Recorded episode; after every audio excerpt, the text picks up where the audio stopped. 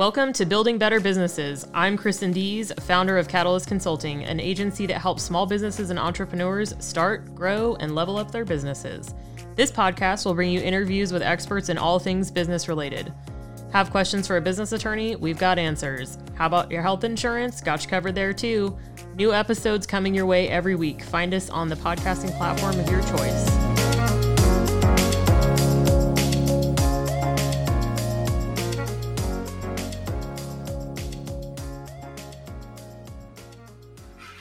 Thanks for joining us on this episode of Building Better Businesses with Catalyst Consulting. My guest today is Carlee Myers, um, inventor of the Stress Less method and my current coach, which I'm pretty excited about. Um, we met through Polka Dot Powerhouse originally. Actually, we met through Christine Trumbull, who was also a guest on here. Um, I don't think her episode's gone live yet. But anyway, yeah. So she was like, I feel like you guys have the same energy and would really appreciate each other. And then we did. And it turns out we swear almost the same amount, probably. it's one, one of my favorite things about you. Um, especially as my coach. I can just be like, let it all out. But um, anyway, thanks for thanks for joining me. thanks for having me. yes. Um, yeah, tell us a little bit about Carlee. Yeah. Okay. All right. Well, you already introduced my business or my, or at least the Stress Less Method. I'm the founder and leader here at the Stress Less Company. And what I do is I help business owners who are overworked and exhausted find that, that sense of peace and freedom that they desire, all while uh, hitting those financial goals that they want to hit while working less, which is pretty, pretty dope.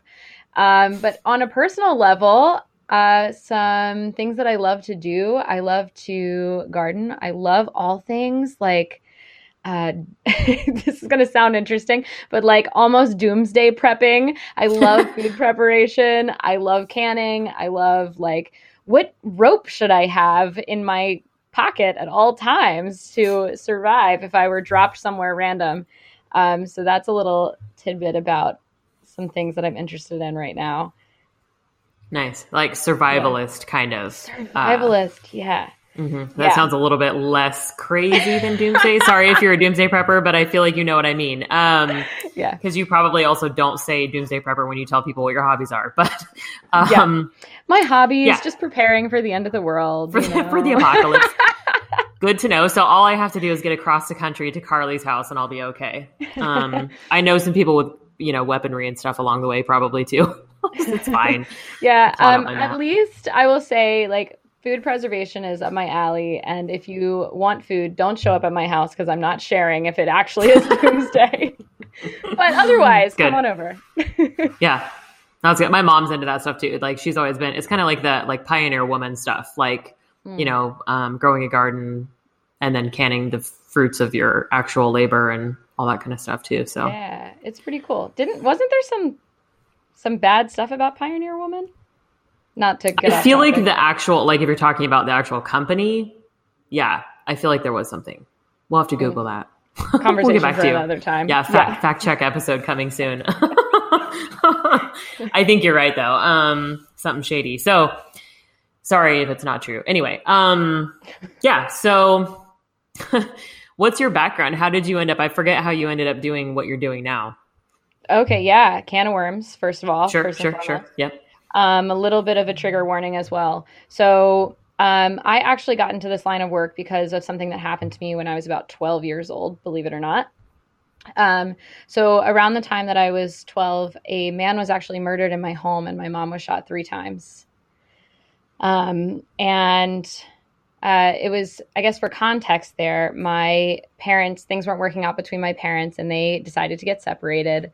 And, uh, you know, as we do when we go through breakups, separations, or divorces, like when we're ready, we start dating again. And that's exactly what my mom did. Um, and she started dating a bad apple. Uh, she realized it pretty quickly, broke it off, and again started dating somebody else. And uh, the problem was is that bad apple never fully let go. And so he was the one who broke into my childhood home, killed her new boyfriend, and tried to kill her. Uh, yeah. So I tell you all of this because, um, well, first and foremost, my mom survived. Uh, she wasn't supposed to; it was pretty much a miracle, but she she made it. And if you saw her today, you'd have absolutely no idea. Um, but I really struggled for a long time. You know, I struggled with the symptoms of PTSD, with stress, with with night terrors, with jumpiness. I mean, you name it, I was probably struggling with it. And um, it took me a while before I opened up with people and shared what was going on in my life. Um, and when I finally got the courage to open up, I said things to people like, you know, hey, I'm feeling a little stressed, or I'm feeling a little overwhelmed, or I'm kind of struggling right now. And I would ask people for advice. And it was like clockwork. I got the same five or so responses every single time. You know, hey, Carlee, have you tried therapy? Have you tried yoga? Have you tried meditation? When's the last time you hit the gym? Like, hey, you should probably try changing up your diet. You know, like all of these things where um, I was just basically like, what? Do you think I've been living under a rock? Like, no shit, Sherlock. and, and, um, you know, some of the stuff worked a little bit. I have to, I have to give credit to some of those things. Um, but none of that stuff really got me over the hump where I was experiencing things like, you know, uh, those beautiful states of mind, right? The, the joy, the silliness, the goofiness, the contentment, the groundedness that I knew was possible. Um, and in the same breath, I kept getting the same message from everyone around me. Um, so I would say, I would start to respond to those conversations. Be like, I'd be like, well, meditation isn't really working for me. And it was like clockwork. Again, I got the same sort of responses. Didn't matter what the modality was. It was like, well, you haven't found the right meditation, or you haven't found the right teacher, or you're just not doing it right, or that just proves you need to do it more. Right. And from my perspective, I was like, well, this is just that advice in and of itself is unhelpful because I thought that there was something wrong with me. Right. I thought that there, uh, that I wasn't doing it right, that maybe there was something fundamentally wrong with me. And as a result, I ended up struggling for more than 10 years. And it was, you know, 10 years before I finally figured out what worked for me. And it was at that point where I was relieved, but I was also like, oh my God, like, why isn't anybody talking about this? I kind of threw a temper tantrum. I was angry. I was like, what the actual? what the actual? I'm going to edit myself here, right? Like, are you kidding me? Why isn't anybody talking about this? And then it hit me like a ton of bricks after I was done throwing my temper tantrum that I was supposed to be the one that was talking about this. And here we are. Nice. Yeah. That is a good uh what did you say? It wasn't rabbit rabbit trail. the long story. Yeah. Um because I think I mean everyone kind of ha- yours is obviously a little bit more traumatic of an origin story than most, or at least what most people share. You know, like some people probably have some stuff that they just don't really talk about. Sorry, my dog is. You know, it's the story of our lives these days. Your dog coughs, mine just jingles. Um, hundred percent.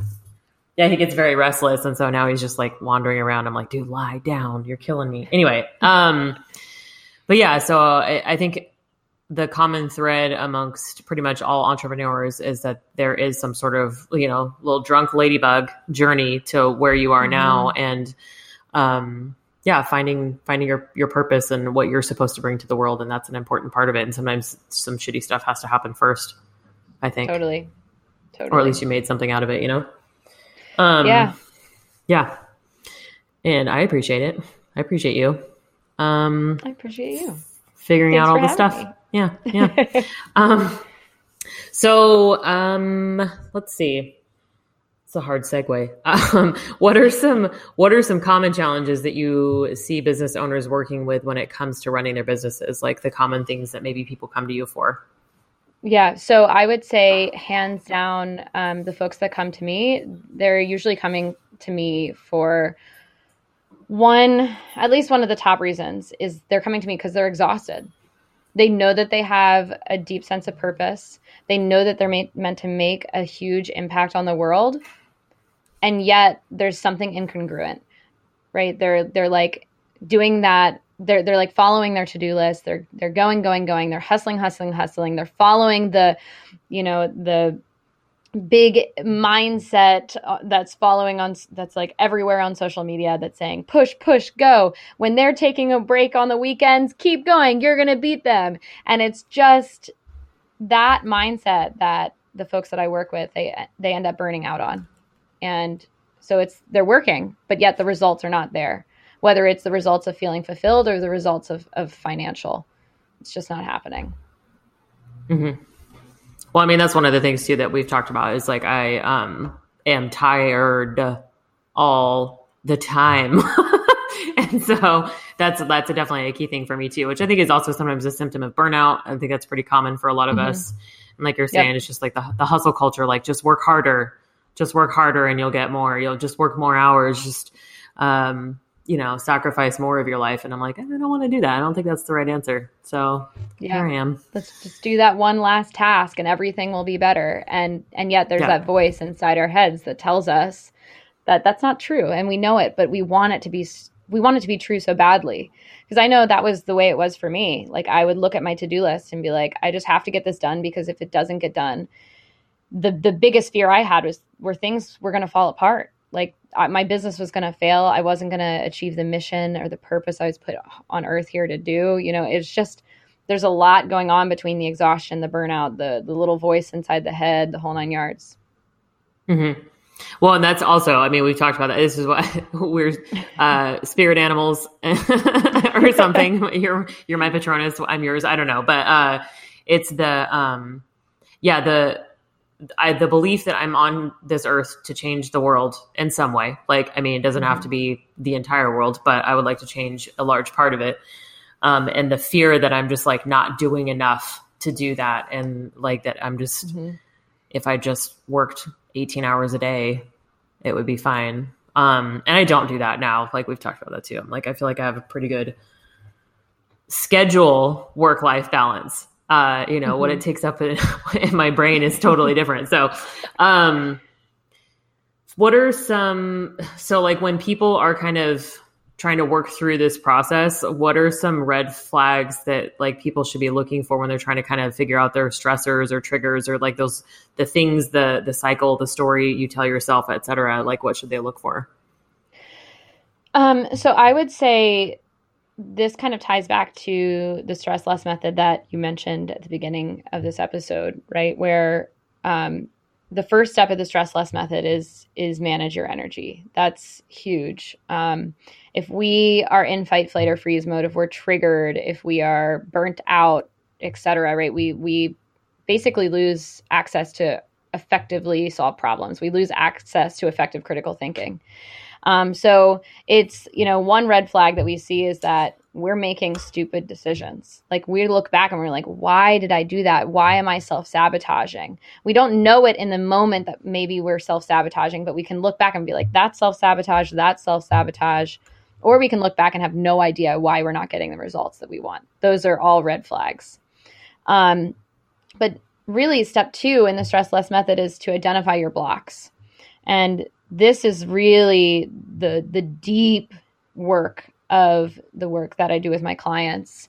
Um, and and what it really starts with, just to give us a little cliff or a little uh, peek into what I do with my clients, is that it starts with really identifying every single little thing that is creating a, a negative state of mind.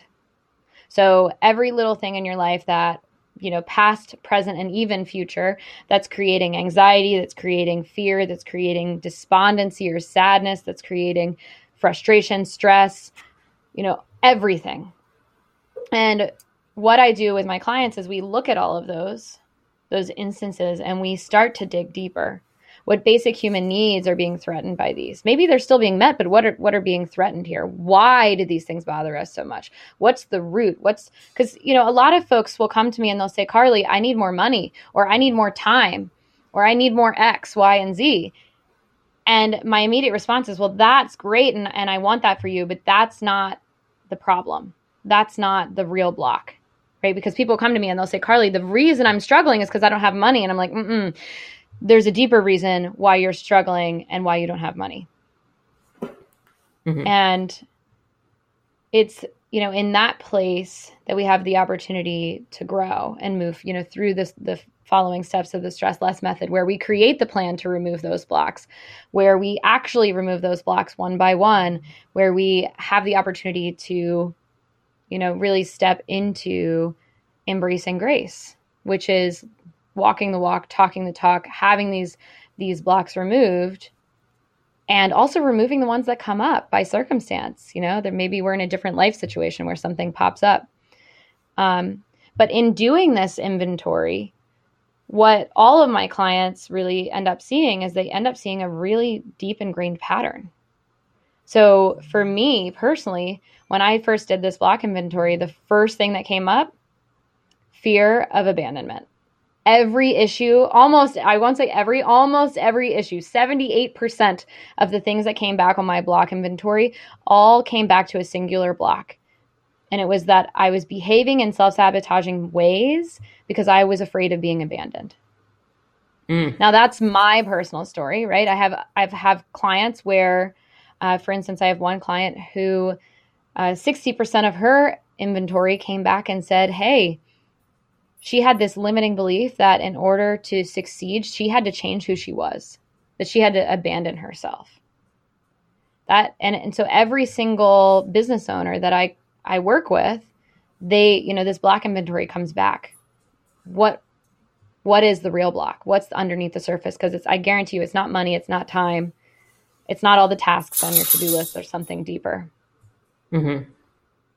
That makes sense it's not the symptom. It's the finding the root cause that's the the struggle.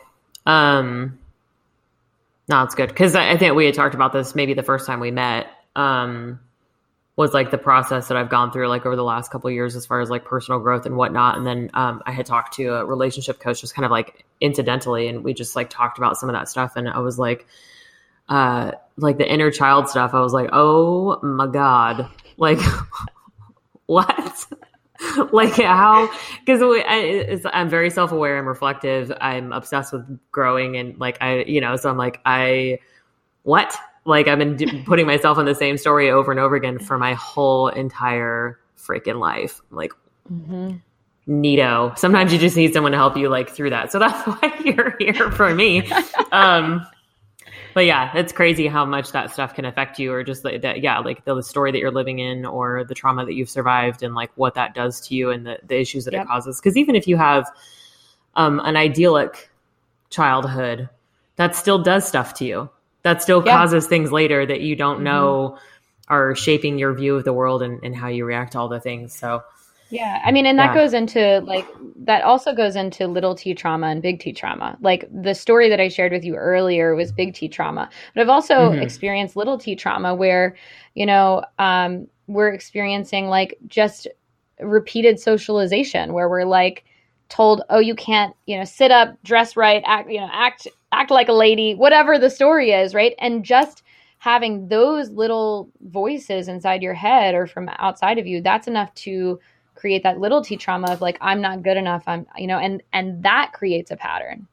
Mm-hmm. and um and and i would say too just to acknowledge that this whole process of like identifying blocks is not like let me whip myself while i'm down. Let me say like oh you piece of shit. Like you that's why you're failing. Like this is not what it's about. It's about um it's about the opportunity to grow. It's about um recognizing too that all of these things on this list when you when you work that second step of the stress less method served you at one point.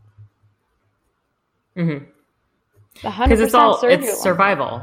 Yeah mm-hmm. like it's like it's you protecting yourself whether you know it or not from the things yep. in the way that you best know how to. And so um, that's what coping mechanisms are and defense mechanisms are and all that kind of stuff. It's like, yeah, you got all this because something terrible happened, whether it was like you said, big T or little T, doesn't matter. Like, and I, I find that a lot of times too, like the little T stuff is more insidious and sneaky and you don't know that it's happening because it's the little things like you said like um, be be quiet you're too much girls are supposed to do x y or z or um, you don't want whatever it is like that's that's what's in my head too these days but um yeah, those things are just like, that, and you're like, oh, dang, dude, that's why I apologize for myself all the time. And I don't mm-hmm. need to. I don't have to apologize yep. just for existing, you know? Yep. Um, mm-hmm. But yeah, it's a survival thing. So, yeah. I mean, it served us at one point. It doesn't serve us now. And that's where, you know, it, it now it's the opportunity to say, wait a second, you know, this doesn't serve me now. I can make the shift. The other thing I just wanted to talk about just because it reminded me what you were mm-hmm. sharing reminded me of something that I've been kind of studying is that this is really like um I guess let me back myself up here. One of the things that I teach in with my clients and my community is the difference between the ego and our intuition or mm. you know depending on your language like the ego mind and your soul or your spirit or your authentic self or however you want to word it right but the ego and your intuition they're both guidance systems they're not bad right but your intuition is the guidance system that's always there for you no matter what it's like um, the GPS in, in the car, right? It's it's there for you along your entire journey. It's saying turn right in 300 feet, right? it's always guiding you. Um, so many of us, though, have gotten disconnected from that ongoing guidance system of the intuition. So we're turning up the music to ignore the GPS. We're like, goodness gracious, Siri, shut up. And we're tur- we're muting her, right? And we're ignoring the intuition and that guidance system that's supposed to be there for us the whole way through. And then on the flip side, we have the ego. And the ego is also a guidance system. But the way that I would um, compare it to is it's like the gosh, the fire alarm in a building that's like, okay, well, you're not going to listen to the GPS that's saying, go down the hall, go out and get outside because there's a fire in here, right? The ego mind's like, get the fuck out right now. like, you're going to die, right? And so many of us have ignored that intuition or authentic self or whatever you want to call it, that guidance system for so long that all we have is the ego mind. All we have is fear. All we have are the emergency notifications. And that's what leads us to the place, especially in business, where we're just pushing, pushing, pushing, pushing, pushing, task after task, because our ego mind's telling us if we don't do something, we don't know the answer, right? Because we're not listening to our intuition. But if we don't do something, things are going to fall apart. Mm-hmm. No, it's huge. Um, I was just talking about that. I think literally last night with uh, one of my besties. We were talking about um, trusting your gut and like how the world makes you think that that's crazy also and like your instincts and intuition and mm-hmm. uh it's like she's done a lot of work recently on that too but we were just the, the whole, that whole conversation of like trusting your gut and what's the difference between that and like impulse because like impulse mm-hmm. control versus instinct is different sometimes at least for me anyway. I like yeah. to have some impulse problems and i'm like oh this seems fun. Uh, i was like that's not that was not your instincts kristen. That was not what you should have done. That was a stupid idea. Um you should have listened to your actual instincts that were like you probably know how to do that. Um i like to go on adventures you know? So anyway um yeah i think it's super important to to trust your gut because i know for me like that's my instincts are never ever ever wrong ever. Mm-hmm. Like they are mm-hmm. never wrong. Um, and that was one of the things too with like the inner child stuff. She's like the eight year old girl inside you or whatever age, you know, um, she always knows and you keep ignoring her and you know, and she's mm-hmm. trying to tell you and be like, dude, don't do it again. Like, come on. um, and, uh, yeah, so really just trusting that, um, aspect in all aspects of your life, I think is important. Um, it was like connecting those dots for me too. So yeah, it's hard. Yeah. I'm still not great at it all the time either because sometimes I'm like, I really want to do this thing. I'm like, no. it can uh, be hard to, to differentiate too mm-hmm. uh, between the ego mind and the intuition. And that's part of the training process, especially in business, because you have, you know, the fear just to bring money forward, right? Like the fear around money. And sometimes your intuition tells you to do something that makes no financial sense whatsoever and your ego minds will like do this this and this marketing activity and you'll get the money you want. But your gut knows right? So it's this mm-hmm. it can be hard. You're like well wouldn't my intuition tell me to do these marketing tasks? Right? Mm-hmm. or so it can be a really confusing place. It's a practice. That makes sense. Yeah. Yeah because i um i have that similar struggle sometimes with like the difference between self care and self sabotage, and which we had talked mm-hmm. about, and I'm sure we'll get into at some point in time, like like hashtag real talk. But yeah, it's it's uh, getting back to the the core of yourself and trusting what's actually right is is tough. Yeah. So that makes sense. That was a good call out. Um, what was it? Ego versus intuition or instinct? Yeah. Okay. Either either one. Yeah. It, it's all linguistics. You know, use whatever yeah. language works for you. Yeah. So is the ego kind of like lizard brain, sort of, like where it's just totally. like, let's get out of the building. Okay or like this creepy guy walking down the sorry creepy person. Can't you know? statistically, it's a creepy guy. Sorry, everyone. Um, coming down me or coming down the sidewalk at night, I'm like, ah, something bad is going to happen. Yeah. Well, you know, I think like if we're going to get into the depths of that, I would say the ego is a tool that's really been given to us for the physical realm if that makes sense. Uh-huh. So we have like the intuition, which is more like the abstract, the intangible, our, you know, the the floating something inside of us that makes us us. And then mm-hmm. we have the ego. And I think the ego really originally its purpose was to say, okay, you are separate from that tree. Do not walk into that tree or else you're going to have a big bump on your head. You know, like it really was there to keep us physically safe. And I think mm-hmm. it still is. Um, but I think we've taken some of the ego, we've kind of twisted the uses of the ego to to apply it to more abstract things, and I think that's where we run into the problem. Oh, that's interesting. That makes sense because our world has become a lot more complex and theoretically safer in the basic ways that we originally needed to have that protection in place, like you know pterodactyls or trees. Mm-hmm or whatever. now, now like, you know. yeah, yeah, now we have like therapy and stuff, and that's like a whole different thing too. but yeah, totally. yeah, we're bears. Um, that's funny. No, I like that. That's a good uh, analysis, analogy, metaphor. I don't know. Something. You said linguistic, schmingistic. yeah. I always get confused on those ones. I'm like, it's a story that means a thing. Okay anyway, um, so when you're working on like the de-stress part of it all, I guess, like where does that process kind of start? Is it similar to what you were describing as far as like creating the inventory and working through that? Like your your method goes the same regardless, right? Yeah. So it it starts with the first step of the stress less method, which is to manage your energy. Because mm-hmm. it goes back, you know, it goes back to what I was sharing a little bit earlier, which is if we're in fight, flight, or freeze mode, if we're stressed out, if we're on the verge of burnout, we've lost our ability to effectively solve problems.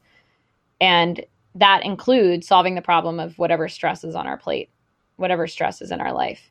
So the first step is to really manage our energy, whether it's through kind of traditional modalities like, uh, you know, meditation, yoga, if it's going to the spa, God love me a spa day, you know, like for real, you know, yep. managing it, it could also go into deeper work, you know, the work that like the block inventory, that could be a form of energy management, um, auto rating. I mean, there's so many different tools um, that we could use, but it starts there.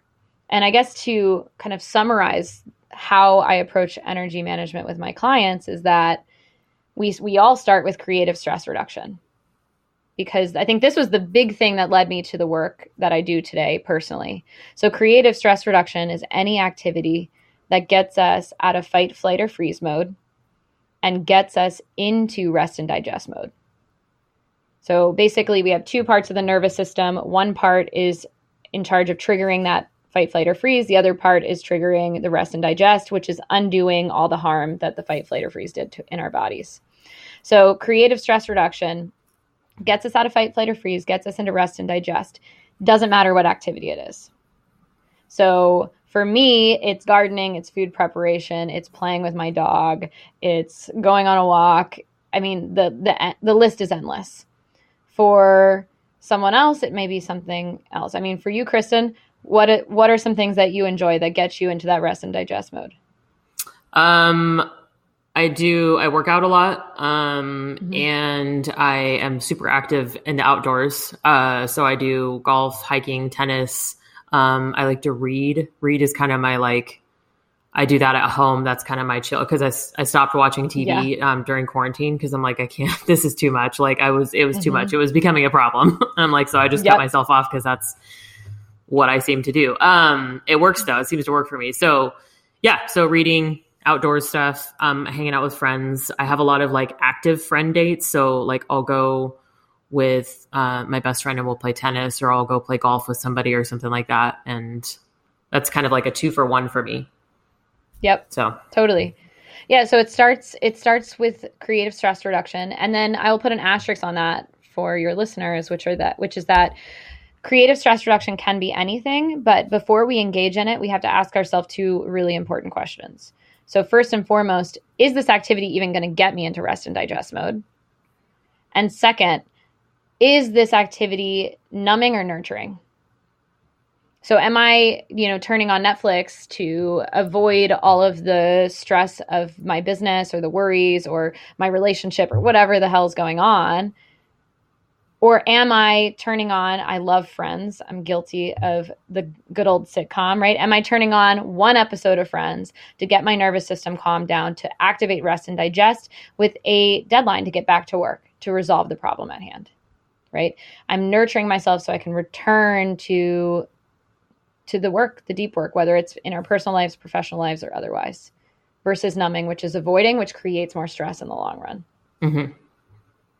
Yeah, we. um I feel like I just I did just talk to you, right? I'm like I feel like we just talked about some of this stuff. Um, yeah, yeah, and then I've I've talked to my uh, best friend too. We were just talking about a lot of this stuff too. So it's all kind of like in the same vein, right? Like I feel like the learning and growing process kind of takes, uh, for me anyway, it takes a lot of like talking and reflecting and like talking through it with different people, mm-hmm. like get different perspective. I'm like, oh, okay, that makes sense. Like, you know, different things click.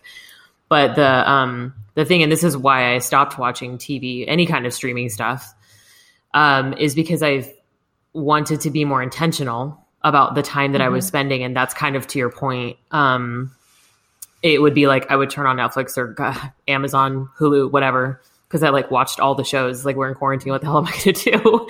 um, and I'd be sitting there like scrolling on my phone, and then like five hours goes by, and I've watched an entire season of something, and I'm like, I, this is not like this isn't. It's not. It's more like the numbing thing, like you were saying. And then um, the other thing that that made me think of too is when we were talking about whatever I saw. I think I saw it on TikTok. it's where I get all my information uh, on almost everything. Um, was somebody said, "Are you relaxing or are you just?" It wasn't disengaging dissociating.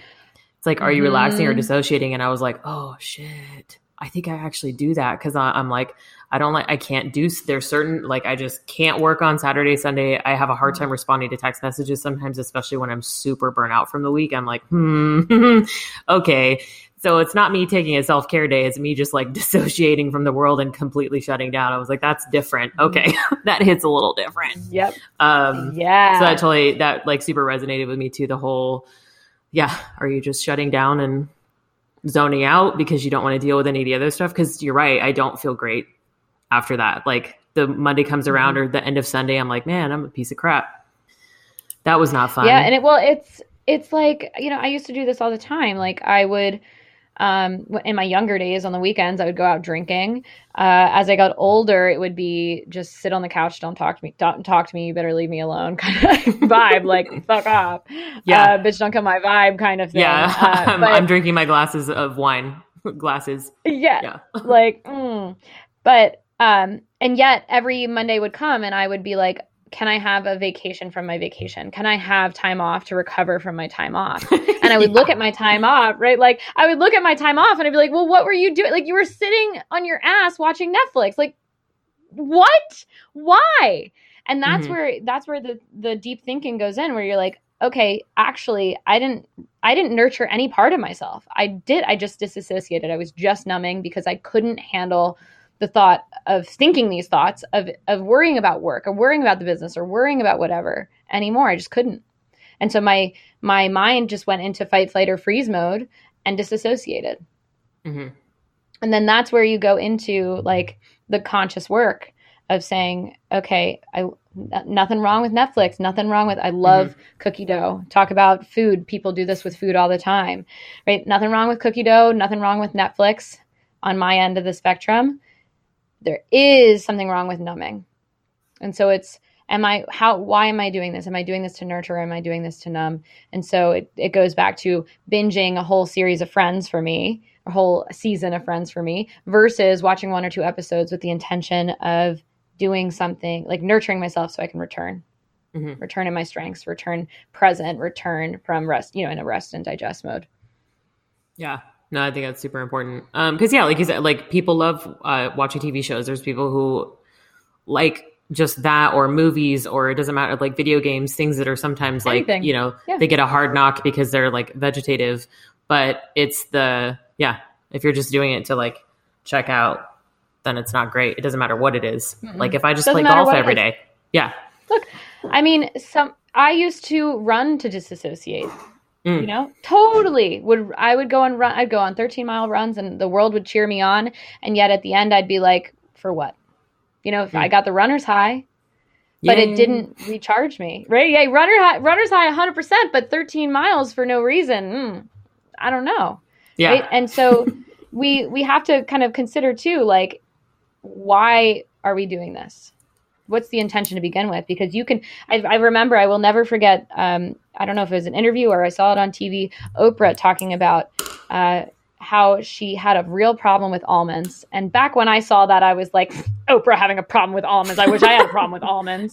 You know, right? Like, screw you. But it was, it's the it's the same thing. It doesn't matter if it's almonds or if it's you know cookie dough if it's if it's netflix if it's wine it doesn't matter if it's running it doesn't it doesn't matter if it's healthy considered by society healthy or not unhealthy it's how we engage with it Mm-hmm.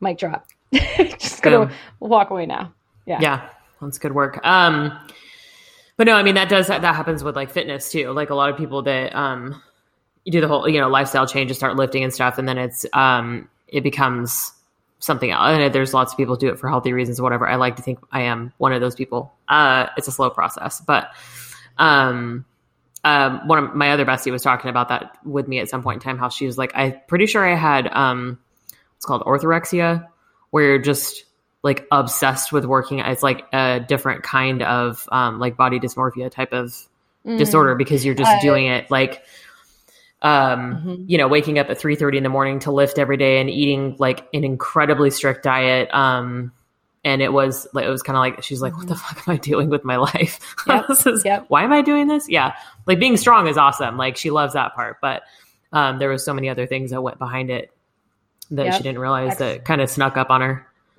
Totally. Exercise bulimia is a huge thing that I've been Mhm. seeing um, and in many of the conversations because we're we're taught that these things that are deemed healthy are healthy regardless, like no matter Mhm. what. And it's just not the case. And I think that's the awareness. I think your your bestie having that kind of connect in was like, what wait, what? Like taking a step back was huge.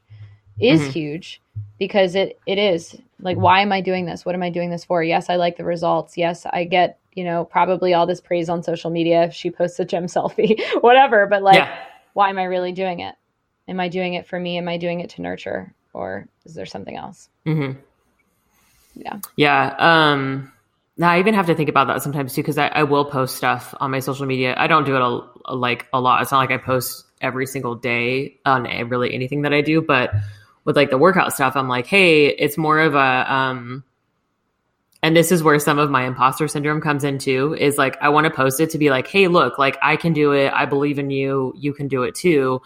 And one of the last posts I did that was like lifting related, it was like a picture of my alarm clock and it was at 4.30 in the morning. I'm like, hey, the days when it's harder to get out of bed feel the best when you're done. Um, and then a couple people commented and they're like, I was going to get my workout today, but now I'm not. So thank you. And I was like, Mm. okay. I mean, that's really what I want. You know, I wanted to be like, hey, like you can, you can do the thing, like it, whatever it is. It doesn't have to be, you know, lifting weights or whatever, but Mhm. whatever the thing is, like, um, cause it's hard sometimes, but, Yeah. uh, I have to be careful to not do, Oh, uh, like too much for the validation because um, I have the Mhm. thing too where I like it when people tell me I did a good job and then I get the little the dopamine and then I don't do Mhm. the thing anymore because I'm like, well, someone already told me good job for doing it, so I'm good. I don't Mm-hmm. Have to keep working Well, out. I mean, if if we talk about just that post where where you inspired people, I think that's like, you know, hey, nurturing ourselves isn't always the easiest option. Not always the Yeah. easiest, but it is the thing that is worth it the most. And versus, you know, posting something we this is I think going on a little tangent here, but like versus posting something where there is no like this isn't about me nurturing myself. This is about, hey, look, I did 4:30 a.m. and y'all are in bed. Get your shit together. You know, like yeah, it- Yeah. it's different. It's the validation versus like we're in this together. Let's do this. Mm-hmm. Let's nurture ourselves. yeah, Yeah. It's like you can That's do hard, hard things too. Yeah. Yeah. Um, but yeah, no, that's good. Rabbit trails are good. Um, so what do you think is the most important step someone can take towards reducing stress and living a happier and more harmonious life as an entrepreneur? I think I think it's just managing energy is the very first step, and we can't do much without it. Um, and I think, um, I guess I want to add a little caveat on this because I there is some repetitiveness to this, and that's because I just so deeply believe in the process. Um, is that you know managing our energy is it well i'm going to acknowledge that i've lost my train of thought. I'm going to have to come back to it. Yeah it's cool. I got you. That yep. happens all the time. Yep. Yep. It's gone. I'll i'll grab it whenever it comes it'll back. come back. Yeah. We'll just like you know going around the carousel grab that golden ring baby. It's okay. I hate that. That's like when you're doing like an interview and you're like oh my god i'm supposed to be answering this question? What was it I'm like halfway through my like, explanation. I'm like, uh, fuck. It's that's happened to me more than once. well, once. It's gone. It's yeah. gone. Yeah. Uh, would you want me to do next next question and then we can come back around if it pops back in? Yeah, let's okay. Okay. um, see, everyone, we're all human. Yeah. Uh, so let's see. Um, what do I want to ask you next? Oh, so how does someone know that they're working with a coach who knows what they're doing and isn't going to make things worse? Um, mm-hmm. like you know, finding and or vetting a possible coach because I'm sure you would agree that that's it's a fairly saturated and unregulated industry. Yeah. Um, okay. What a what a can of worms and yet what a what an important conversation. Yeah. Um, yeah. I think what, totally un- unregulated industry, depending on the state that you live in. Um, and even uh, just acknowledging that certifications don't always mean squat. Uh, they don't always mean anything. They just mean that these folks. Uh, this this goes with uh, therapists too, and that's a bold statement on my part. But mm-hmm. um, just because someone has a certification doesn't mean that they are qualified to support you. Yeah. Um, and so I think across the board, first and foremost, you're looking for um, whether or not you resonate do you even resonate with what this person is saying? Um, are you like energetically pulled towards them? Because if you're repulsed or if you're not even energetically pulled toward them, then you are that's easy. You're like follow the intuition, follow the gut feeling, whatever, and just that's it. They're not a good fit.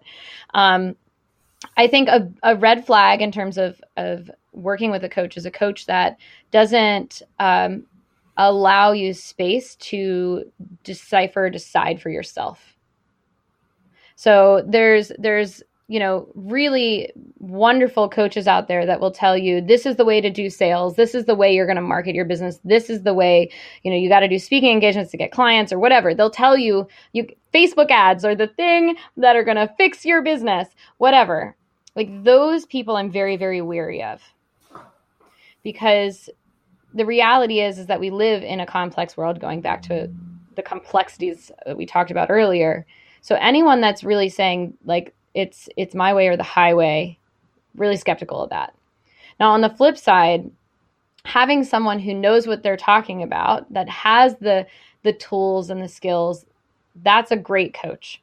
But you combine that with create having them create the framework or the groundwork for you as a as an individual to decide in this framework what works best for me.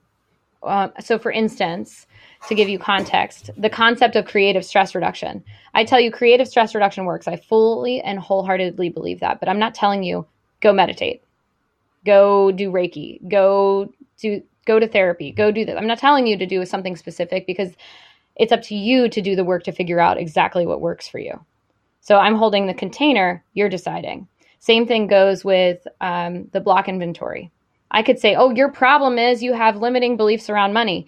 I don't know that, right? Holding the container for to say, uh, here's here's how you can figure out what you need to do. And I think some of the best coaches in the industry are going to support you. They have the groundwork, they have the framework, so you're not just going in blind, but they also allow you the agency, the freedom, the independence to say, like, we're equals, and you figure out figure out what you need to figure out on your end to to survive, to thrive, to to get to the next level. Mm-hmm. Yeah, and I think um, because that's actually what I was going to bring up is the whole like the um, oh my god, creative stress, creative stress reduction, reduction. I was like, God, it's all gone. We guess something's wrong with our Wi-Fi. I think I'm sure that's what it is. it's like deleting things yeah, from totally. our brain. It's fine. It's fine. um, but yeah, that's the thing that I like about it is that it's like, hey, like here's the like you said, the container, the framework, the structure for like the process that you've built out, and then it's up to each person to come up with their individual stuff. And that's one of the things that I don't like about coaching or like influencer land. Um, where it's like you have to do it my way or you'll fail or you have to do it this mm-hmm. way or you'll never see success. And i'm like that's absolute bullshit. Like people mm-hmm. create successful businesses all the time sometimes on accident and sometimes on purpose and sometimes with no strategy whatsoever. And it's like yeah, yeah would it have maybe been easier? Sure. But like entrepreneur life isn't easy. That's the whole like yeah. it's one of the yeah the little quirks in there. Um but yeah so i think that that is important too like the um, avoiding someone who like fear mongers kind of like in that kind of way. Mm-hmm. And um, I think the structure is helpful. Like there's new there's new coaches out there who are really good. Um, again, my bestie and I were just talking about this yesterday too. The whole people who have that kind of like innate, you're either a coach or you're not.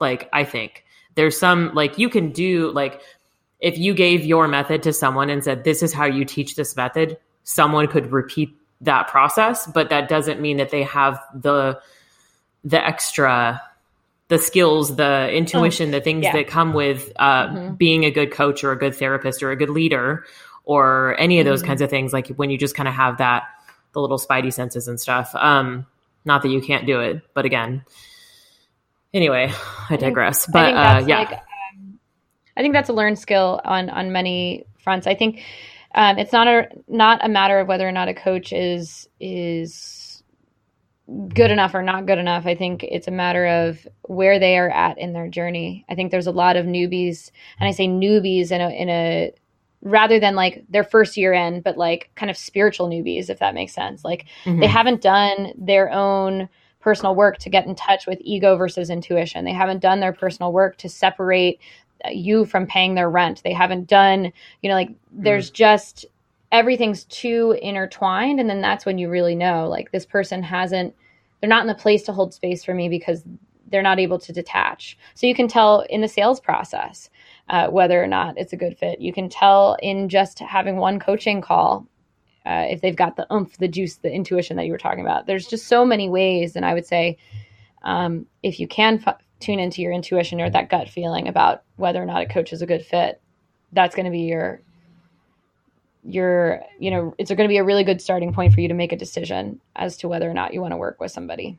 Mm-hmm. yeah I, I think that's huge. Just talk to people and if you're gonna if you're gonna work on boundaries at any point in time that's the place to just if it's not a yes then it's a no. Like don't mm-hmm. feel like you have to work with someone. Don't let someone pressure you because some people are very salesy and will pressure you into trying to do stuff, and other people aren't. They'll just the people that want to work with you want to work with you, right? Yeah, I'm. I mean, I'm that be, way. I think I think it's interesting. Like just my own personal journey. Like if you would have met me six years ago, I would have been that person on the phone trying to get you to to buy the same day. No, like that is a part of my history and that's part of my learning process. But that is also coming from a place of hiring a fear based coach, hiring a coach that told me it's her way or the highway. Right. I did, uh, I invested, I think, $15,000 in her. So if, if what she said was wrong, oh my God, my ego mind was going to lose, lose its literal mind. Yeah. Um, and so, you know, keeping that and keeping in mind that everyone's in, in their, their growing process, including, including your coaches mm-hmm. Um, but acknowledging too that the boundaries, right? If it's not a solid yes, then it's it's a no. Um, I think that's a huge, huge, great piece of advice for folks around hiring somebody. And then I would also say again, like the the here's the framework, you decide. The equal partnership is huge in coaching versus this like power dynamic of like I told you you have to do something mm-hmm. or else you're gonna fail. It's bullshit. Yeah. Yep. I totally agree um because the lesson doesn't stick the same way either like it's mm-hmm. if if you're just telling someone how to do the stuff and especially when it starts to not work then you lose all of your credibility pretty quickly mm-hmm. um yep when it's like well i tried mm-hmm. this and it didn't work and they're like well did you try it hard enough did you spend oh, enough no. money on your facebook ads whatever and it's like mm, I think you're full of shit, Yeah, homie. But uh, Yeah, totally. yeah, I had a, I had an experience like this uh, a few years ago. I was working with this coach. and She had mini me's, and I was on one. Of, I was on a coaching call with one of her mini me's, and I, I was like, "Look, I've, I did the sales process. I've did the marketing to the T. I've done this. I've done that. I've done this. Like, I don't know why I'm not making the money I'm supposed to make." And this coach, dead ass, said to me, um, "You just need to be patient." I was like, "Is is two years not patient enough for you?" just like dead ass, and it it was but that's the credibility. That was the loss. Mhm. Like it was just this doesn't work. It doesn't work for the way that I'm supposed to operate. And I never had, uh, uh, and that was my kind of, I gave my autonomy away or my agency away, but the coaching relationship didn't allow for space to grow. Didn't allow for Mhm. me to say, well, this isn't working, so let me do something differently. And I think that's really, it's happening too much in the coaching industry. It's a dangerous place to be in, especially when your business is your livelihood. Yeah. hmm I think there's a lot of people, but then I think a lot of coaches take courses or classes or they learn a strategy from like people who teach that style, you know? So it's like, hey, if you do this, because it's basically sales to some degree. And the people that are Mhm. like, charge $15,000 for your coaching program, which I mean, good for people who do that. And I think that that's fine. Um, if you can back it up and if you have some, yeah, Yeah. right. Like this is sure. Absolutely. Um, yeah, do it. That is not currently what I charge for my shit, but uh, yeah. So anyway, um, no, that's good. That's good in, information and advice and perspective because it's scary and I think it's important. The number one thing that people recommend. So one of the questions that I'm going to ask you here in a few minutes is, uh, what advice would you give fellow business owners? And a lot of people, probably 90% of the guests so far are like hire a coach. Period. Sooner Mm. hire a coach sooner than you think you should um, because it will change your but hire the right coach so Hire the um, right coach. Don't just like go out looking for a spare change. Yeah, coaches. yeah, yeah. the right one. and and you don't have to spend $15000 like if you can't afford that like find somebody who meets you where you're at and you can sometimes you change coaches just like you change relationships or friendships as you grow and evolve as Mhm. a person like you can you're not stuck with the same person for 10 years like you can sign a yeah. And honestly, if they won't let you sign a, a like something that's comfortable for you, then that's a no. Also, like if you're like, hey, I'm only Mhm. comfortable with like three months for now, um, till we like figure out if this is gonna work or if, how we connect and everything, then anyway, sorry. Um, I feel like we go for a while on that. Like, um, we'll vet your people. That'll be a service that we offer. it's like send us your coach and we'll interview him for you before you. um, but yeah, so what what are some of the, or I guess uh, maybe kind of describe how you work with people because you kind of started to talk about some of that at the beginning and um, like what's your process? So like with me, say like what how does that look? What's the framework? Yeah, I mean, so we can start at the very beginning. Um, I know you and I were introduced, so we hopped on the phone, um, having no idea that we were going to work together. so we Yeah. connected. I think Um, we and also then- side note we're like, why are we talking? Like who did how did we find each other? And then you like pulled up your email and you're like, oh, Christine. And I was like, oh, that's Yeah. right. anyway, sorry. Yep. Totally. That connection call started off very organically. We were like, we're here, but why? Um, don't know. Yeah. um, so we were lucky enough to be introduced. Uh, so in as a listener, your introduction would be basically this podcast. That's how you would find out about me. Um, and then from there, I I asked Kristen. I was like, "What does it make sense? Does it make sense for us to have a conversation to see how I could support you?" And uh, we hopped on a stress assessment, um, and we dug deeper. Um, and based on our conversation, I sent Kristen home with an exercise, and she got to to step into that and connect in. And that, um, just to talk about sales and how we how I do things differently. I'm on that first call. I'm not selling you nothing. I'm not selling you anything. I send you home uh, with an exercise or something, depending on what we talk about.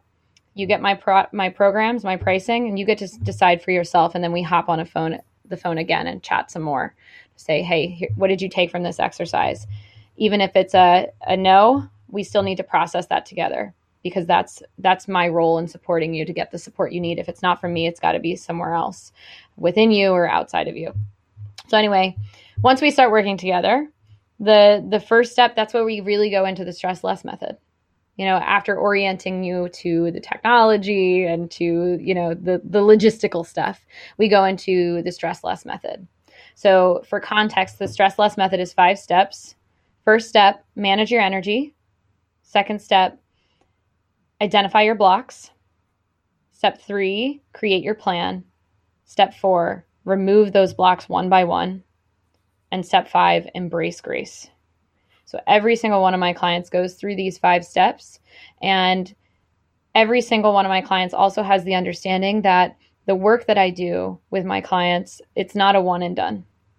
It's not a here's a three to six month program where I'm going to teach you how to heal everything and fix everything and become totally stress free and then you're going to be fixed for life.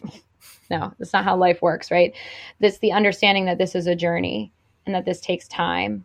And step five is called embrace grace because this is the, the point in the process where you're experiencing more you know more emotional freedom than you've ever experienced in your life and you're able to do the deep work over and over and over again. Return to step one if you need to manage your energy because a global pandemic happened and you didn't see that coming, right? Return to step two of identifying your blocks because maybe you were single when we first started working together, but now you're in a relationship and all that abandonment stuff is coming up right? Return to creating the plan. Every one of my clients creates a 30 day plan every 30 days, right? And so it's an ongoing practice, an ongoing process that my clients work through and continue to stick with consistently to get to where they want to go. So mm-hmm. I just wanted to kind of put that asterisk on there that this is not your traditional coaching program. This is not run how typical folks run things. It is following the cycle of reality, which is that we are all on, on a journey. And the journey is a spiral. it's not a straight line. It is a spiral for sure. Yeah. It's never, never a straight line now. um, yeah. No, it's great. It's super helpful. I think it's always nice to be like kind of talk through like what you actually do. So if people are like, oh, okay, like that makes sense. Like it seems like yeah. something that would be helpful. Um, so, as an entrepreneur and business owner yourself, what advice would you give fellow business owners when it comes to running their businesses? Uh, it goes back to what I've been saying. I think manage your energy, manage your energy, manage your energy. Um, get yourself into rest and digest mode so that you can think clearly in your business. Because if you can't think clearly, you're effectively screwed. Um, just you know, referencing the pandemic, the the difference I think one of the main differences, there are many, but one of the main differences that I've seen between the businesses that thrived through the pandemic and the businesses that didn't do so well is their ability to manage their energy, think clearly, and make decisions on the fly. And so, if we can manage our energy, that's going to be the biggest piece. And then, second piece because i don't think you can just manage your energy and be done is to really do the deep work after you're in rest and digest mode to say what are what's stressing me out what's causing grief and what's really at the root of this and how can i pull those out so that i don't have to deal with this crap over and over and over again. Yeah okay. Yeah. No it's huge. Uh, and i think you're right too. Like there's there was a very clear difference. There were so many businesses where they're just like yeah we can't do this. And i'm like what like, what do you mean? Like, there's all yeah. these things that you could do still, or do things differently, or change up your menu, whatever. Yeah. yeah. Um, and like you said, some people just absolutely crushed it. Okay. Hold on. What time are we at? Okay. Come here. We'll have to edit this piece. Chill out, homie. Um, okay. So let's see. Uh, what resources do you wish you'd known about or taken advantage of at the beginning of your entrepreneurship journey?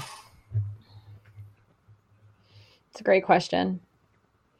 Um, I think on a logistical standpoint, um, well, first and foremost, I wish I would have hired the right coach to begin with. I think it would have saved me a lot of time and a lot of money. Um, but uh, on, on a more logistical standpoint, I, I think having an accountant from day one would have been really mm-hmm. helpful. Um, and also, I hired a lawyer. This, this is very logistical, but I hired a lawyer to create my LLC. I don't know why I did that. That was such a waste of money. Uh, or an expensive kind of lawyer because I was like, oh, got to make sure to do this right. That was an ego-based mind decision. So I would I would say like just get your LLC, do your own paperwork, or get somebody who's affordable, or someone get another business owner. That's what I would have done. I would have, oh. if I would go back, I'd go to another business owner and be like, "How did you do this? Can you help me?" Mm-hmm. Because there was a lot of wasted money on silly things that didn't need money spent on at the beginning. Yeah, no, that that makes sense. That's actually that's a good way to put it too. Just talk to other one, find other business owners and like make connections and build relationships with them because you never know when you need a mentor for something or just a referral for something too. Um, but yeah, totally. book, bookkeeper was like the first thing that I was like, yeah, no, I'm gonna pay somebody for this shit. Um, yeah, meanwhile, I was on um, what TurboTax? Like, what? What is that? Try, trying not to what? weep at your desk.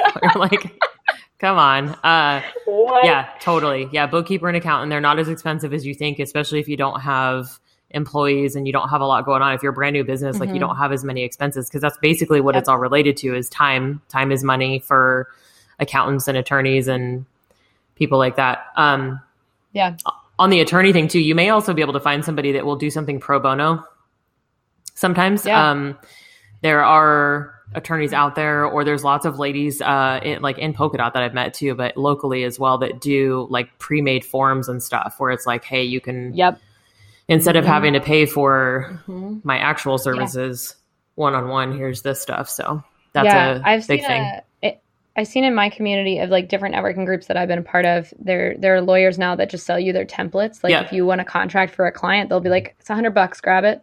Yep. And, and that's a deal. You know, I know when you're first starting out in business, you're like, oh, you know, m- money, but like, it's a deal. Um, same thing goes with what, is it Sherry Andrews? Uh, she's a polka dot. Like she's a, in uh, PA. She's East Coast, PA, Maryland.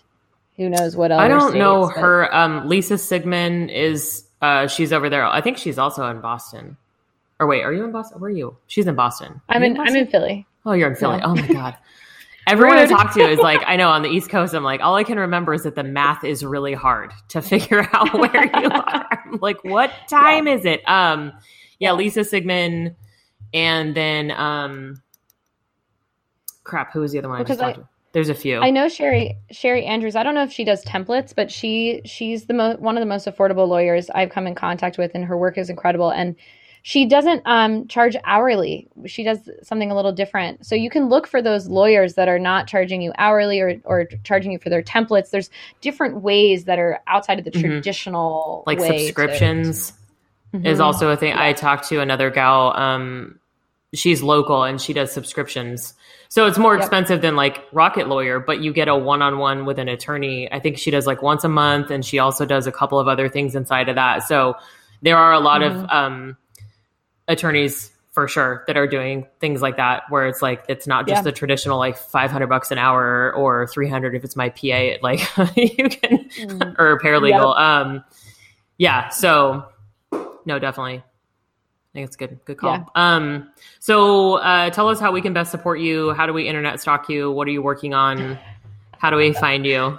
So many questions. I know. Um, so you can find me at the Stress Less Co. basically anywhere on social. Um, if you're feeling like this, like the energy vibes, and you want to explore working together, um, what you'll want to do is submit an application at stresslessco.com slash apply and you'll fill out that application i'll review it within uh, 48 business hours and get back to you if it's a good fit for working together and uh, how can you support me on the internet? I would say I have um, a conference coming up in October on October 1st called Selfish Philly. And it's basically the self care conference for women in the Philadelphia area, East Coast, even you could say. Um, and so, if you're in this area, I'd love to meet you in person. Um, and if you know people in this area, shout it out. You can follow us at Selfish Philly on Instagram. Nice. That'll be cool. I'll have to check that out. I saw that in your uh, notes to me the other day, and I was like, "Oh, I got to go look at this first. Um, very cool. Well, I am glad that we connected for so many reasons, and thank you for coming on my podcast and hanging out with me. Of course. Thanks for having me. Yeah. Well, I will talk to you soon. All right.